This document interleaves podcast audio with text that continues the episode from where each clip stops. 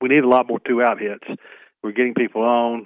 You know, we got to the point where we're thought about not even sacrificing runners over to get them in scoring position because you know we're giving up an out for that.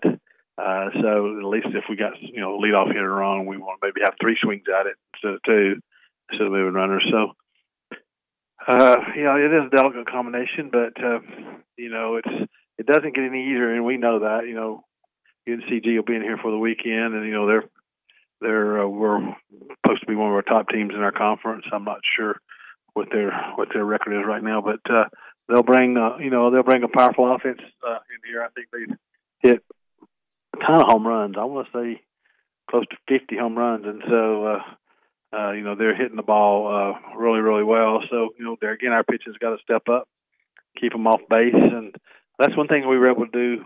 We were able to do with uh, Mercer. You know they have a lot of stolen bases. Mm-hmm. And uh, we kept them off base, and they didn't get those stolen bases. You know, in game three, obviously, we didn't do that, so they took advantage of their speed, which they have have quite a bit of that. Um, so, you know, just trying to put a plan together for UNCG, and hopefully, uh, hopefully, we can put a winning one. We'll be back at home. That'll be good, and you know, we're allowing fans to come back, yes. and they can, people can get those uh, tickets for that game, and uh, and uh, our other Southern Conference games. And I think uh, first round Oklahoma's uh, first series of Oklahoma sold out. I think there's uh, maybe all of Oklahoma, and then maybe there's still some Auburn tickets. But uh, you know, there's not many. There's not many available even for a conference game. So uh, with our reduction for COVID, so you know, I'd encourage people to get out there and get tickets. Like it's going to be a beautiful weekend this weekend, and we certainly need their support to try to see if we can take us a series from UNCG.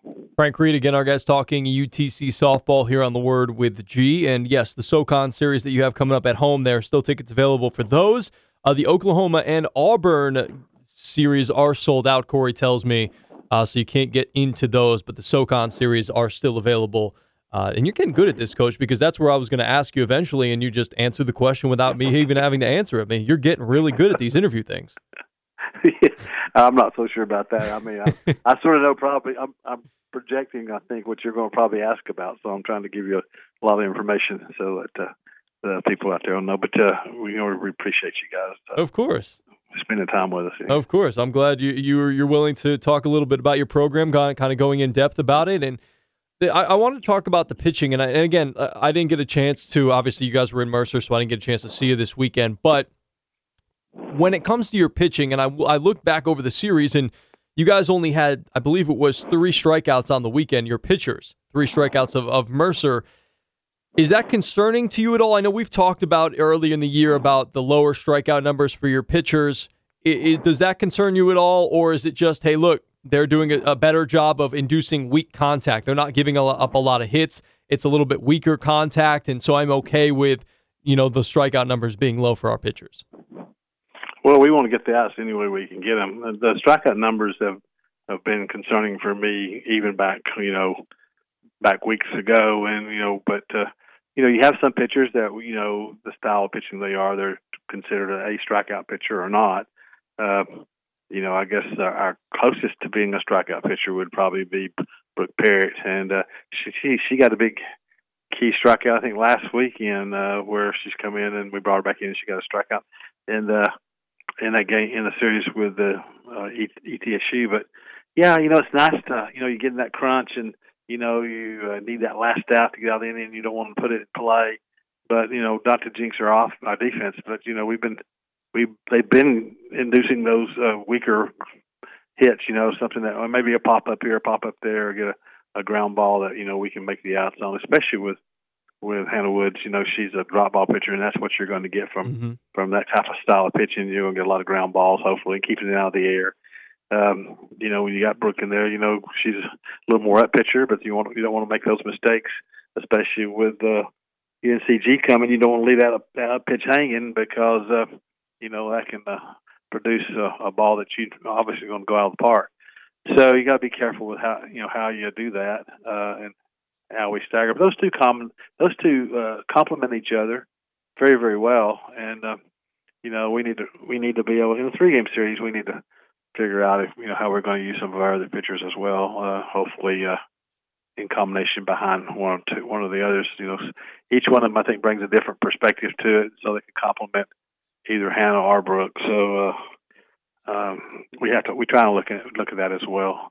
But you know, right now we're just trying to we sort of been staying with what's been winning for us. You know, we mm-hmm. won a few games and we tried to stay with that, and then make adjustments accordingly. You know, if we don't, we feel like we see something that's not working for us after a loss, we want to step back in and try to make some changes. Again, Frank Reed hanging with us talking UTC softball. And, and you kind of alluded to it also that the defense has picked up only one error on the weekend. So even though the strikeout numbers are down and they're putting balls in play, the opponents are, your defense is doing a good job making the plays where earlier in the season, again, younger team, you know, a little bit new, you know, situation that, you know, some girls that are out there that weren't used to being out there, not making the plays. Now they're making the plays. And, you know, if you were making those plays early in the year, you probably have a couple of more wins. But again, you, the defense is coming around at the right time in conference play. Now you just got to get a little bit more consistent with that offense. And like you said, it, you know, you guys have been hammering away at that situational hitting, and sometimes if you let off that gas, maybe and hopefully that the uh, the offense will just come around and you simplify things every once in a while. But again, we talked about it earlier. That's just kind of as the head coach, just taking the temperature of your team and that delicate balance a little bit. Exactly. You know, we worked. You know, after the first few weeks, we worked really hard. Ringo did with our pitching, and we feel like we started seeing some of those numbers come back around. Mm-hmm. Uh, you know, we hit uh, we hit the first weekend really, really well. Yeah. against teams that had really, really good pitching, and so um, it's got to be something in the just overthinking type thing. And you know, we're pushing them a little hard to to early in. We were pushing them a little hard to, to score runs so that you know, uh, you know, our pitching could. Uh, could last for us. But uh, now we're getting to pitching, and I'm sure those pitchers are thinking, and they wouldn't probably come out and tell you, but I'm sure they think, give me another run. I need another run too. you know, make it a little easier for me when of course. I miss that uh, screwball or I miss that drop ball. Uh, you know, they're all on the same team, and, I, and they understand that. But I know deep down inside, they're saying, you know, hey, um, you know, give me that, uh, give me that uh, good pitch so that we can uh, we can win that ball game. But you know, we're we're excited. We we we see improvement.